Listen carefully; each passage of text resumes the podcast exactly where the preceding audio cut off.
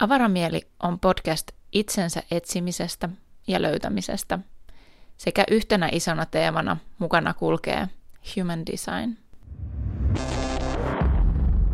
Moikka! Tänään mä haluan puhua haavoittuvuudesta ja rohkeudesta, miten ne tavallaan niin kuin lutviutuu toisiinsa.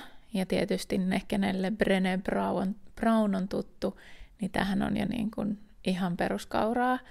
Uh, Mutta niille, joille Brené Brown ei ole tuttu, niin mä suosittelen Brené Brownin kirjoja tai muuten sisältöä. Tai kuuntele hänen, podcast, hänen omaa podcastia tai podcastia, missä hän on ollut vieraana. Mutta mulla on siis täällä tämmöinen muistiinpano itselläni, kun mulla tuli semmoinen sykäys, kun mä ää, rupesin puhua tästä mun lapselle autossa.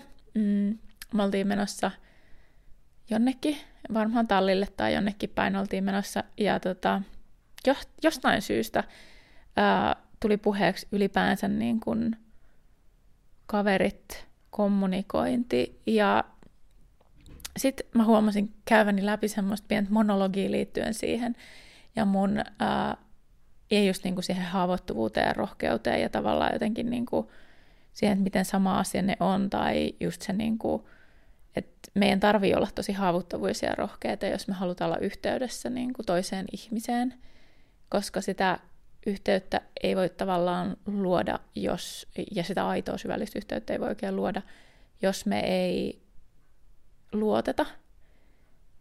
Ja tietysti luottamus kasvaa ja nämä moni asia tulee niin kuin ajan kanssa, nämä ei tapahdu hetkessä. Se on yksi semmoinen selkeä asia ainakin. Mutta se, että me voidaan ottaa askeleita siihen suuntaan, että me koetaan tosi vahvaa syvällistä yhteyttä toiseen ihmiseen. Se vaatii, vaatii sitä, että me ollaan rohkeita ja rohkeus on haavoittuvuutta. Ne on kaksi samaa asiaa. Kummassakin on mukana jonkinlainen riski. Ja ähm, ne on niitä keissejä, mikä on tavallaan niin sanottu leap of faith, niitä niin kuin, äh, hyppyjä tyhjyyteen ja niitä tilanteita, mm, milloin me tavallaan vähän niin kuin näytetään meidän kaula tai avataan meidän vatsa vähän niin kuin eläimet tekee silloin, kun ne antautuu sen toisen ihmisen, sen toisen eläimen valtaan. Tarkoittaen sitä, että silloin kun me ollaan haavoittuvaisia, niin me annetaan usein ihmiselle aseet satuttaa meitä. Ja se tekee siitä kaikkein vaikeinta, mutta sitten kun se ihminen on luottamuksen arvoinen, niin me luodaan jotain tosi syvällistä ja syvää yhteyttä ja, ja nyt mulla tuli semmoinen olo, että niin no tässähän tämä nyt sitten oikeastaan olikin tämä podcasti. Ää, mutta tapani mukaan aion myös jatkaa. Eli tavallaan tuossa oli nyt ehkä se ydin, jota mä haluan nyt sitten ehkä pohtia lisää tässä jaksossa. Mutta jos tuosta tuli asia selväksi, niin ei mitään. Sä voit lopettaa jo kuuntelun tässä vaiheessa, jos on silleen, että ah, okei, okay, no sitten se vaan niin kattelee tota asiaa vaan vähän lisää tai vääntää sitä jostain ratakiskosta ja ei kiinnosta, niin ei silloin tarvii. Mutta jos kiinnostaa, niin ole kanssa, niin ole mukana ja niin kuin messissä tässä.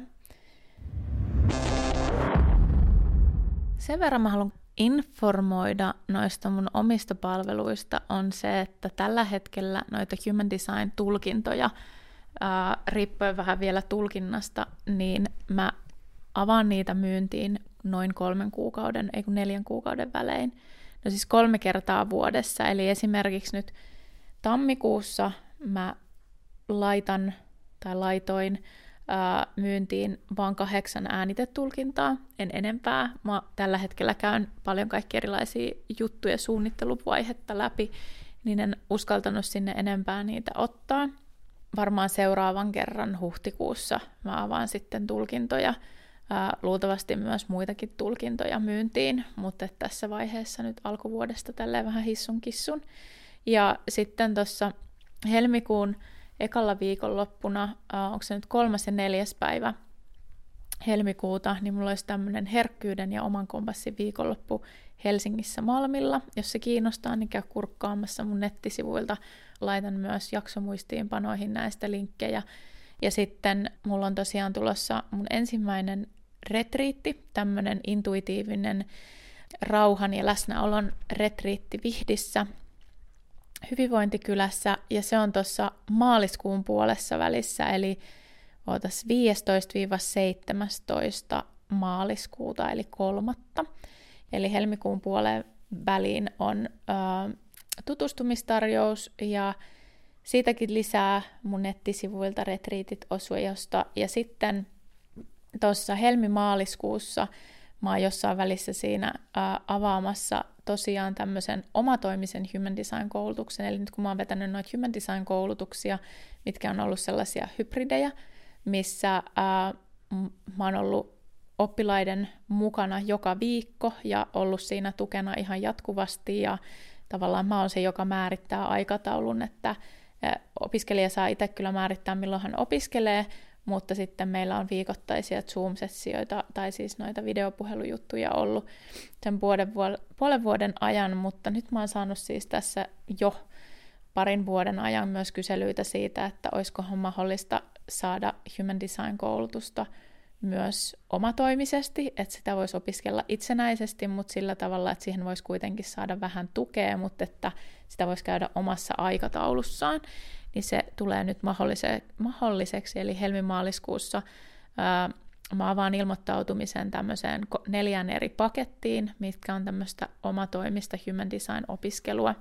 Käy kurkkaamassa, ne löytyy tuolta mun nettisivuilta ja jaksomuistiinpanoista myös, mutta idea on siinä, että sitten kun mä helmi-maaliskuussa avaan sen ilmoittautumisen sille ns. virallisesti, niin sitten kun on maksanut ensimmäisen maksuerän siitä setistä, se voi maksaa siis yhdessä tai useammassa erässä riippuen paketista. Kyse on siis Human Designin perusopinnoista, eli energiatyypeistä, auktoriteeteista, strategioista, energiakeskuksiin liittyvistä kaikista mahdollisista versioista ja sitten profiileihin liittyvistä kaikista mahdollisista e- eri niin kuin infoista ja versioista, niin niistä erilaisia pakettisettejä on siellä ja pysy kuulolla, mutta tosiaan se ajatus on, että sit kun se ensimmäinen maksuerä on maksettu, niin sen materiaalin saa heti itselleen sitten siinä kohtaa käyttöön, eli voi sitten rupea käymään sitä ihan omassa tahdissaan. Vaikka siihen kuuluukin semmoista niin sanottua tukitoimintaa, mihin ei ole pakko osallistua, jos ei halua, mutta ne on niin kuin olemassa siellä ja sitten mua saa kyllä kiinni sitten myös, mutta ei ole pakko niin kuin ryhmäytyä tai ryhmän kanssa tehdä juttuja, jos ei halua. Ja sitten vielä yksi tiedotusasia, eli toukokuun lopussa, olisiko ollut toukokuun vika viikonloppu, niin mulla olisi tuolla paikka Pappilassa vähän pohjoisemmassa Suomessa tulossa myös viikonloppuretriitti, ja se on, menee tällä hetkellä kulkee työnimellä Human Design luonnossa. Siitä ei ole vielä informaatiota oikeastaan missään, mutta ajattelin vaan, että kerron päivämäärät, että jos kiinnostaa, niin laita jonnekin itsellesi ylös ja siitä tulee sitten lisää infoa myöhemmin. Mutta tiedotustilaisuus päättyy tähän. Mielenkiintoista tässä on jotenkin just se, että mä rupesin siis lukea tätä mun, tätä mun muistiinpanoa, jonka mä tavallaan tuohon nyt kyllä summasin, mutta mä jostain syystä haluan silti lukea tämän vielä ääneen, että mitä mä oon tän tänne kirjoittanut. Rohkeus ja haavoittuvuus, koettava kommunikointi ja yhteys. Tarvii olla se tyyppi, kaula, vatsa auki ja antaa aseet toiselle luodakseen syvällisen yhteyden. Tähän kaikkeen liittyy riski, leap of faith. Eli periaatteessa, mitä mä tuossa äsken just sanotin.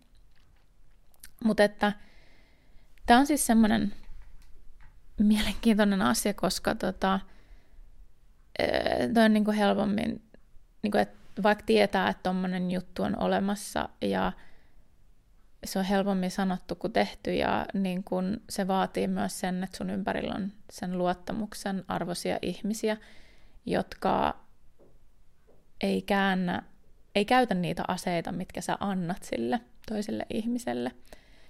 Ja tota, se rakentuu ajan kanssa. Se voi myös käydä niin, että mm, Brené Brown kertoo tosi hienosti, mä muista missä kirjassa on, mutta jossain kirjassa se puhuu just siitä, että luottamus on vähän niin kuin semmoinen marmorikuula astia tai semmoinen purkki, missä on marmorikuulia.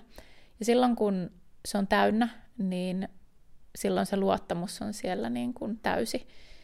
Kuitenkin erilaisten tilanteiden ja juttujen kautta niitä marmorikuuleja saattaa lähteä sieltä kourallinen tai kaksi, tai joskus se tyhjenee se koko purkki kokonaan, jolloin yksi marmorikuula kerrallaan, ehkä yksi asia kerrallaan se luottamus sitten taas rakentuu uudelleen. Mutta se just, että ne on niitä pieniä marmorikuulia, ja että meillä on purkki täynnä niitä tai tyhjillään tai puolivälissä tai missä ikinä, niin kuvastaa niin kuin tietyllä tavalla just tosi vahvasti sitä, että silloin kun se on tyhjä, niin se luottamus rakentuu asia asialta pikkuhiljaa ja se vie aikaa. Ja toisaalta myös se, että sieltä voi lähteä aina milloin vaan sitä, niitä marmorikuulia, mutta silti se luottamus ei välttämättä kokonaan katkee. Mutta tietyt asiat saattaa ottaa sieltä jotain pois ja tietyt asiat sitten taas täyttää sitä. Ja tavallaan se niiden kuulien ää, sinne purkkiin meneminen ja purkista pois tuleminen on osa elämää ja osa tietyllä tavalla just sitä, mitä luottamus oikeastaan on. Ja mäkin just niin kuin mietin sitä, että okei, no, että miten tämä niin kuin näkyy mun elämässä, miten mä oon jotenkin niin semmoisessa hyvässä asemassa, että, tai ehkä mä oon aina ollut vähän nirsa ihmisille, en tiedä, uh, mutta mä koen, että mulla ei ole hirveästi ollut elämässä ihmisiä, jotka olisi käyttänyt niitä aseita, tai sitten mä en ole antanut niille niitä aseita, se on tietysti se toinen vaihtoehto. Mutta mä koen, että mä, mä koen, että mä oon aina ollut niinku tosi avoin kirja tietyllä tavalla, että mu, mulla ei ole vaikeaa, tai voi olla vaikea puhua jostain aiheesta, mutta mä oon tietyllä tavalla valmis puhumaan mistä vaan. Jossain asiassa mulla saattaa olla jopa tosi vahvoja mielipiteitä, ja jossain asioista mulla ei ole mitään mielipidettä tai mulla ei siitä mitään käsitystä, mutta tarkoitan niinku sitä, että mä koen, että mä oon ympäröinyt itseni ihmisillä jo vuosia, kenen kohdalla mun ei tarvitse miettiä edes kauheasti sitä, että mitä mä sanon tai mitä mä kerron. Mä saatan sanottaa sen, että mä hävettää tää, tai mä hävettää, mä tein näin, tai sippadappadaa, että mä voin niinku kertoa asioita toiselle ihmiselle ilman, että mun tarvii pelätä ollenkaan, siis oikeasti ollenkaan sitä, että se käyttäisi sitä tietoa mua vastaan. Mä luulen, että mä oon aika onnellisessa asemassa myös siinä suhteessa, että mä koen, että mä en ole hirveästi kohdannut myöskään sellaisia ihmisiä, jotka ois, tai ehkä jos, tai jos olen kohdannut, niin en ole ollut jotenkin niin kuin, niin, niin kuin en ole joutunut ehkä hurmokseen sellaisen ihmisen kohdalla. Tai sitten mä en ole vaan tavannut hirveästi sellaisia ihmisiä, jotka hyväksi käyttäisi mua, tai ne, jotka on yrittänyt hyväksi käyttää, niin niille mä oon sitten taas aika selkeästi sanonut ei, jolloin mun tietyt rajat, mä en tiedä sitten, että onko se semmoista, mä en tiedä nyt, miten mä saisin sanottua tämän, ehkä jopa niin kuin ns. tervettä laiskuutta, miten se nyt sanoisi, semmoista positiivista laiskuutta vaikka siihen, että mä koen, että mä haluan auttaa mun läheisiä ihmisiä, silti siinäkin on niinku rajansa. Paitsi silloin, kun mä autoin mun vanhempia, koska silloin mä koen, että mulla ei ole valinnan vapautta. Siinä, mulla ei ole vaihtoehtoja, mulla ei ole, ei ole mitään muuta vaihtoehtoa kuin, että minä hoidan mun vanhempien asiat, mä autan niitä. Ää, ja silloin mä olinkin aika vahvassa semmoisessa kunnon selviytymisputkessa ö, oman systeemini kanssa ja muutenkin niin kuin tosi, tosi, tosi niin kuin semmoisessa alkuvaiheessa omalla matkallaan, niin jotenkin niin kuin se ajatus siitä, että, että vaikka silloin kun mä olin lukkoseppä, niin kyllä multa jotkut kysyivät, että no voit sä tulla hoitaa mulle lukot tai voit sä tehdä tälleen näin. Ja sillä oletuksella, että tulethan sä ja sehän ei sitten maksa mitään tyyppisesti. Niitäkin ihmisiä on ollut, mutta koska mä oon sanonut niille ihmisille ei heti alkuvaiheessa, koska mä en ole halunnut auttaa niitä ihmisiä, koska ne ihmiset ei ole ollut edes avoimia sille ehdotukselle, että ne maksaisi siitä jotain, tai sillä ajatuksella, että mä sanon ei, koska mussa on semmoinen terve itsekkyys siihen liittyen, että mä oon aina inhonnut sitä, että jos joku sanoo, mitä mun pitää tehdä, tai olettaa, että mun pitää tehdä jotain, tai olettaa, että mä teen jotain, ää, kysymättä multa, joo, varmasti mäkin niitä oletuksia aina välillä teen, yritän oppia niistä itse, mutta vaikka niinku rahaan liittyen, työhön liittyen, niin mulla ei, ole niinku, mulla ei käy niinku pienimmässä mielessäkään se, että vaikka mun paras kaveri tai parhaat ystävät tekis jotain semmoista työtä, mistä mä voisin niin sanotusti hyötyä, että mä en olisi valmis maksaa siitä työstä vaan siksi, koska me ollaan kavereita. Tai että me tehtäisiin vähintään joku vaihtokauppa, vähintään joku vaihtari, niin että jos mulla on jotain semmoista tietysti, mitä se toinen ihminen tarvitsee, ja ainahan voi vaihtokauppaa ehdottaa, mutta sitten samaan aikaan täytyy olla niin kuin tosi ok sen kanssa, että jos sieltä tulee silleen, että sori, mä en halua ottaa nyt vaihtokauppoja vastaan, että mä tarvin rahaa, tai että on mun elinkeino, tai jotain muuta, ilman, että loukkaantuu siitä, että ystävä sanoo ei. Tai vaikka se ihminen ei ole edes ystävä. Joo, tämä meni nyt johonkin ihan eri suuntaan, mm, mutta siis pohdinta vaan siis just siihen liittyen, että sillä on hirveästi merkitystä, kellä me ympäröimään, ympäröidään itsemme ja se, että miksi me autetaan jotakuta, jos me autetaan jotakuta. Mitä me itse saadaan siitä, mikä meidän agenda siinä auttamisessa on. Tuleeko se sieltä käsin, että no kun pitää auttaa aina, vai että jos mä nyt autan, niin sitten mä voin pyytää siltä apua myöhemmin. Vai autaks mä vaan siksi, että mulla on aikaa, mulla on resursseja, mulla on energiaa, koska mä haluan auttaa. Ää, vai autaks mä just silleen, niin kuin, että no kun on pakko auttaa. Ihmisiä kuuluu auttaa. Vai voisit auttaa sitä toista ihmistä ohjaamalla sen jonnekin muualle? Olisiko sillä muita läheisiä, joilla olisi enemmän resursseja, fyysisiä, henkisiä, materiaalisia, whatever – kuin sulla itsellä siinä hetkessä. Ammattilaiselle, mitä ikinä onkaan. Ajatus siitä, että sä saat sanoa ei, ja myös se, että sitäkin voi niin kuin pohtia, että miksi mä sanoin tähän ei. Ja niin edelleen. Um, joo, mutta siis lähinnä niin kuin se summa summarum niin kuin se, siihen niin kuin liittyen, että mä koen olevani aika onnekas sen suhteen, että ehkä mun oman luonteen takia mä olen siinä pisteessä, että ähm, mun ympärillä on ihmisiä, kehen mä voin oikeasti luottaa, kenelle mä voin avata mun haavoja, käydä läpi jumeja, äh, asioita mun elämässä, mitä ne ihmiset vois käyttää mua vastaan, jos ne haluaisi. Mm. Ja se on ollut ihan hirveän arvokasta. Aluksi se oli tosi vaikea, koska mä kyllä muistan sen ajan, kun mua jännitti, ja edelleenkin kun mä tapaan jonkun uuden ihmisen, niin mä oon ehkä tehnyt itteni kanssa ajan saatossa myös sen sopimuksen siitä, että miten mä tavallaan tuun siihen, jos et ole kuunnellut the way, mun jaksoa, missä mä puhun kommunikoinnista, niin kannattaa kuunnella. Voi herättää myös jotain ajatuksia, mutta että liittyen niin just siihen, että jos me halutaan, tai kun me halutaan, koska jokainen meistä pohjimmiltaan haluaa luoda aidon syvän yhteyden toiseen ihmiseen, edes yhteen ihmiseen, niin että se tuntuu aidolta ja se on sen arvosta. Me tullaan kunnioitetuksi, me tullaan kuulluksi, nähdyksi ja sitä että me saadaan olla just niin kuin me ollaan. Ja se, että on oma itsensä ns. sataprosenttisesti, jos me koskaan ollaan, niin muuta kuin omassa energiassamme, mutta kunhan pohdi vaan niin se ajatus siitä, että ei tarvi olla varpailla, ei tarvi miettiä mitä sanoo, ei tarvi miettiä miten sanoo. Susta voidaan ottaa vastaan myös ne huonot päivät. Ää,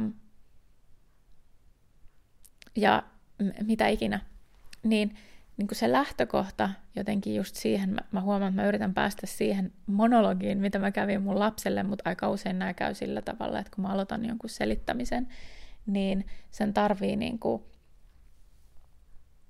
kun se tapahtuu kerran, niin mä en tiedä pystyykö mä sanoa sitä enää uudelleen, koska sitten se tulee vähintään eri tavalla ulos.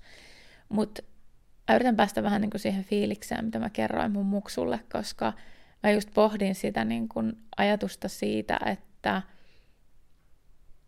jo ihan pelkästään lapsen ja vanhemmankin välillä siinä on erilainen hierarkia ja tosi vahva hierarkia, jolloin on aika iso juttu, jos oma lapsi kertoo oikeasti omia asioitaan vanhemmalle.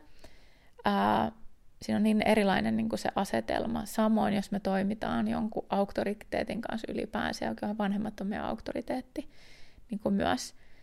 Mutta sitten, että kun me mietitään semmoista, missä me ollaan niin kuin tasavertaisia, me ollaan ihminen ihmiselle, me tavataan, ää, me kummallakin kaikilla on omat jumit ja mahdolliset traumat taustalla, käytösmallit, toimintamallit, mitä siellä onkaan, niin – riippuen siitä, että kuinka tietoisia me ollaan niin kuin itsestämme ja kuinka hyvin me tunnetaan itsemme, niin se on jo yksi semmoinen niin kuin kynnys siihen, että jos mä en tunnista itsessäni näitä kaikkia edellisiä asioita, mitä mä tuossa luettelin, ja oot tietoinen niistä niin kuin oikeasti mun omassa arjessa, tai kun mä tuun johonkin ihmissuhteeseen, on se romanttinen tai ei, jos mä en pysty kertoa, että hei, tällaisia asioita mulla on, tällaisia asioita mm, mä toivon mun elämään, tällaisia asioita saattaa tapahtua, tai mulla on tällaisia ominaisuuksia, niin jos niistä ei ole itse tietoinen, niin silloin niistä on tosi vaikea kertoa sille toiselle ihmiselle. Ja eri tavalla niin kuin mä koen, että jo pelkästään siis, jos me nyt mietitään niin kuin haavoittuvuutta ja rohkeutta, nehän on kaksi samaa asiaa, koska ei ole rohkeita tilannetta, missä ei olisi ollut riski esimerkiksi epäonnistua tai menettää jotain tai näin edespäin. Samoin, jos me ollaan haavoittuvaisia, niin siinäkin on aina, aina riski ää, menettää jotain tai epäonnistuu. Eli ne on sama asia. Silloin, jos me ollaan rohkeita, me ollaan haavoittuvaisia, tai jos me ollaan haavoittuvaisia, niin me ollaan rohkeita. Ja se vaatii just sen, niin epämiellyttävää kuin se onkin, että me tuodaan, siis just se semmoinen niin kommunikaationkin ihan perusasia on se, että jos mä kerron jotain, niin sen toisen ihmisen on helpompi kertoa mulle jotain. Kun mä avaan mun sydäntä, mulle on helpompi avata mun sy- mulle, mulle on helpompi avata omaa sydäntään.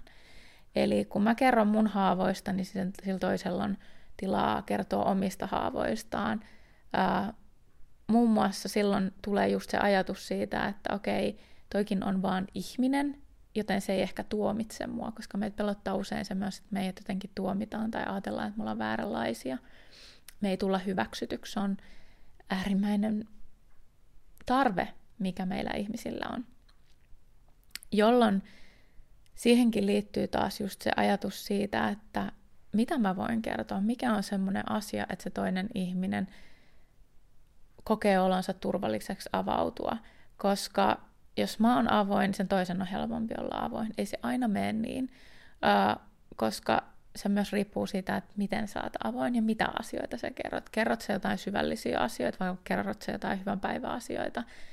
Um, tätä diipadaapaa. Sillä on merkitystä myös, mitä sä kerrot, mitä sä avaat itsestäsi versus se, että, että sä et avaa yhtään mitään.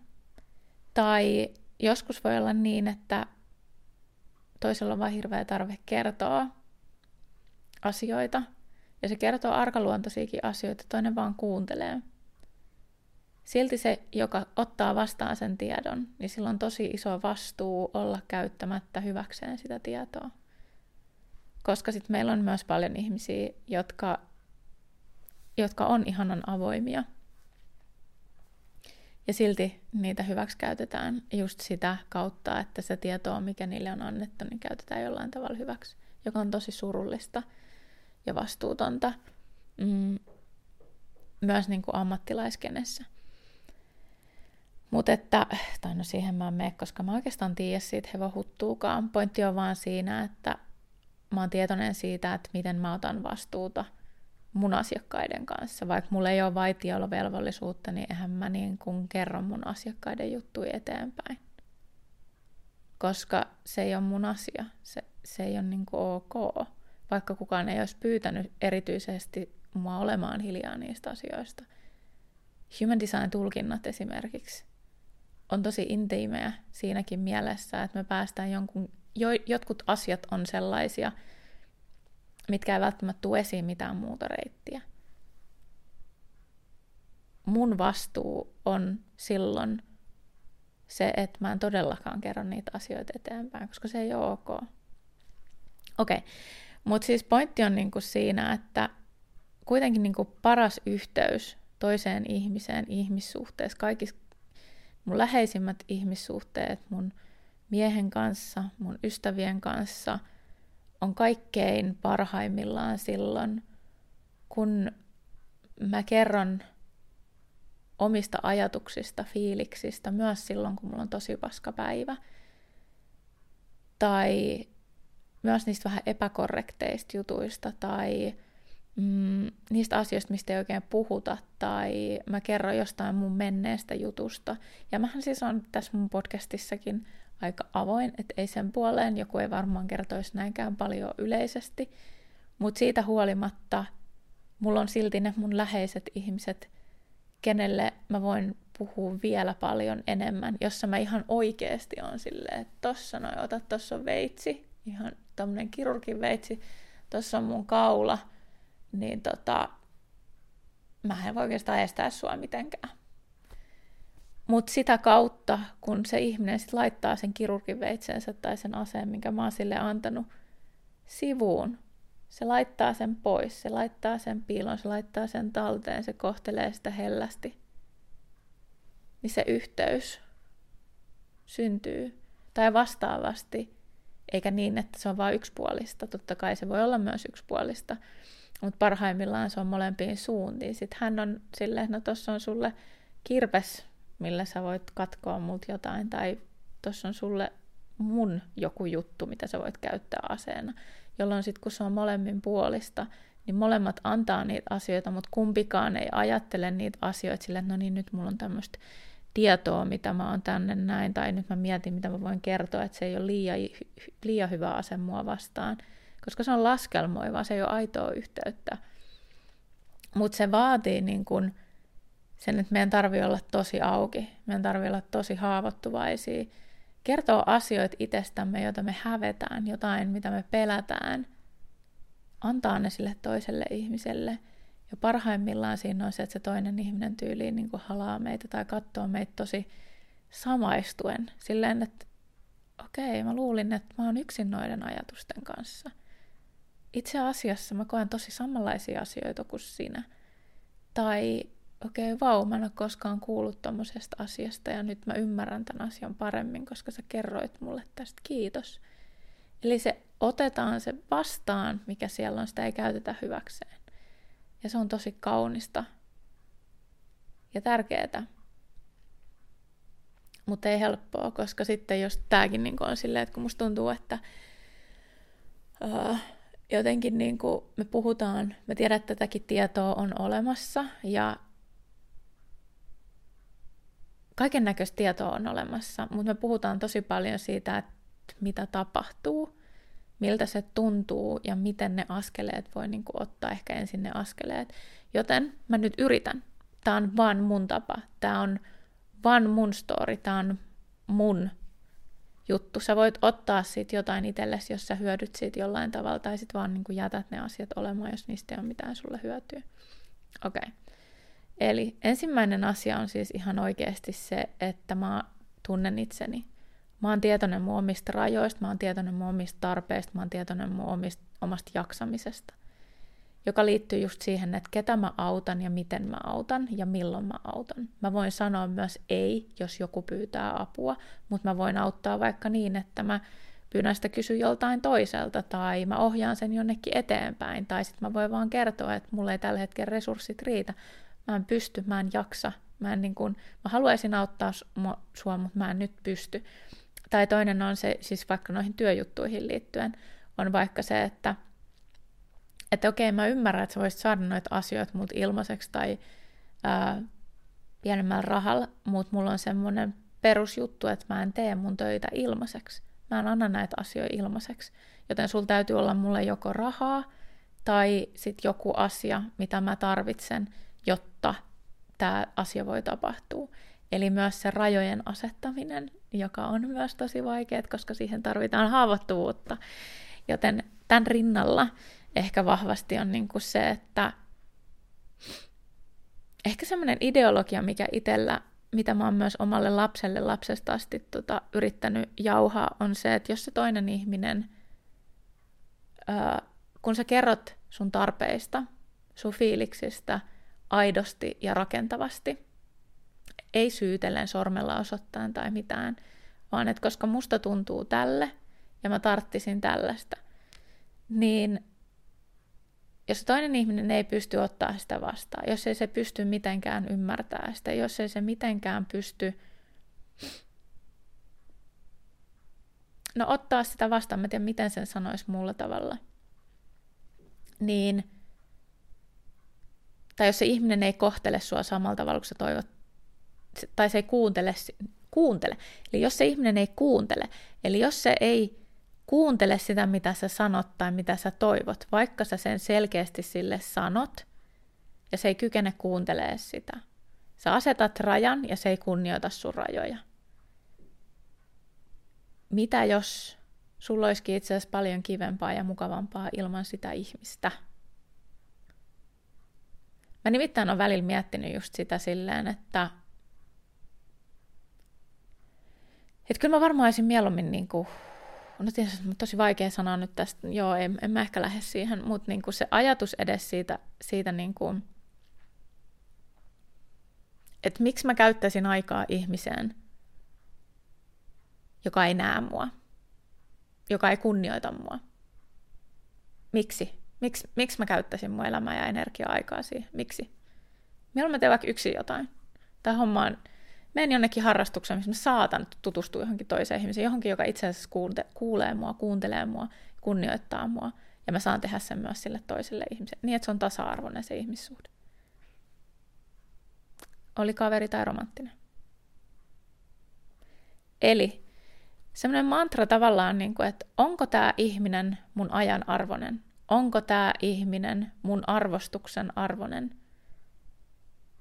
Onko tämä tilanne sellainen, että se on työstettävissä? Onko se tilanne sellainen, mihin molemmat haluaa käyttää aikaa ja ymmärrystä ja yrittää ymmärtää, vaikka ei olla aina samalla sivulla, niin se ei tarkoita silti huonoa asiaa, jos molemmat ihmiset on valmiita yrittää ymmärtää sen toisen ihmisen näkökulman.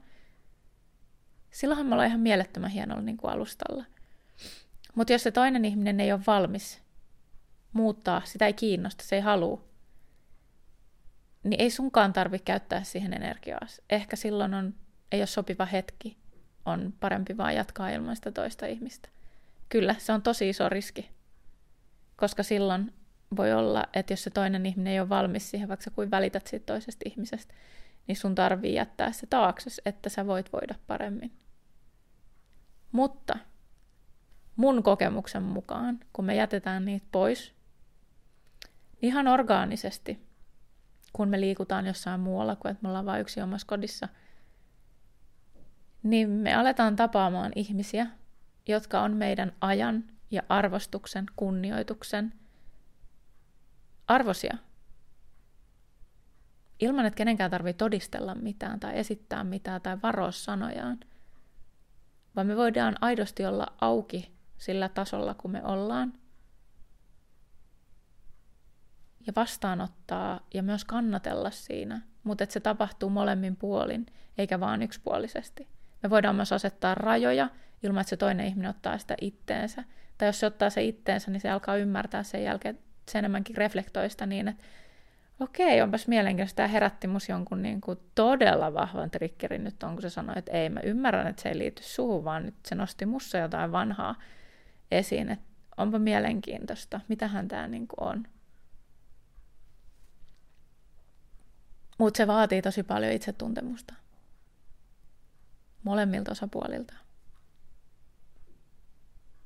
Että se lähtee liikkeelle siitä, että sä kohtaat itsesi. Ja sä kunnioitat itse ittees. Ja kuuntelet itse ittees. Mutta sitä voi harjoitella ihmisten kanssa, jotka on sen jotka voi auttaa sua. Ei sun tarvitse olla niin kuin, nyt minä käyn yksin tämän täällä jossain, koska se ei ole sama asia kuin sit, kun sä oot ihmisten kanssa tekemisissä. Mulla on väkisin koko ajan ihmisten kanssa tekemisissä jollain tavalla. Niin nämä asiat on kuitenkin sellaisia, jotka nimenomaan nousee esiin ja triggeröityy ja niin kuin nostaa ylipäänsä päätään silloin, kun me ollaan ihmissuhteissa. Joten me ei pystytä selvittämään näitä asioita olemalla itseksemme ihan loputtomasti. Me voidaan käydä läpi sitä meidän itsetuntemusta, mutta ne tiedyt triggeripisteet hoituu vaan sillä, että me ollaan ihmissuhteissa, romanttisessa tai ei. Ja se vaatii tosi paljon rohkeutta. Joo, en mä tiedä, onko tässä mitään konkreettista. Toivottavasti siinä oli jotain konkreettista. Olisi nyt jotain konkreettista, mutta se, että onko siinä mitään semmoista konkreettista, mihin sä voisit ottaa sen baby stepin, niin mä en tiedä, pystyykö mä antaa enää mitään sellaista, koska mä itse en enää oo siellä ollut ihan hetkeen.